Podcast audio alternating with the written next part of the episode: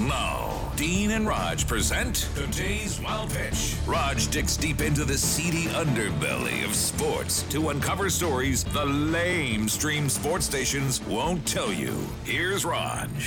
The annual Running of the Bulls is underway in Pamplona, Spain, or as I call it, stupid people taunting bulls. Pamplona had to shut down the festival for a couple of years due to the pandemic, but thankfully it's back, so we can thin the herd of crazy people. Monday was a danger filled affair that lasted only three minutes as the bulls, in a brilliant strategy, broke into separate groups making the course extra unpredictable for the runners. Three men were gored, including two Spaniards and a 25 year old Florida man. No bulls were harmed, so I'm going to score this one 3 zip for the Bulls.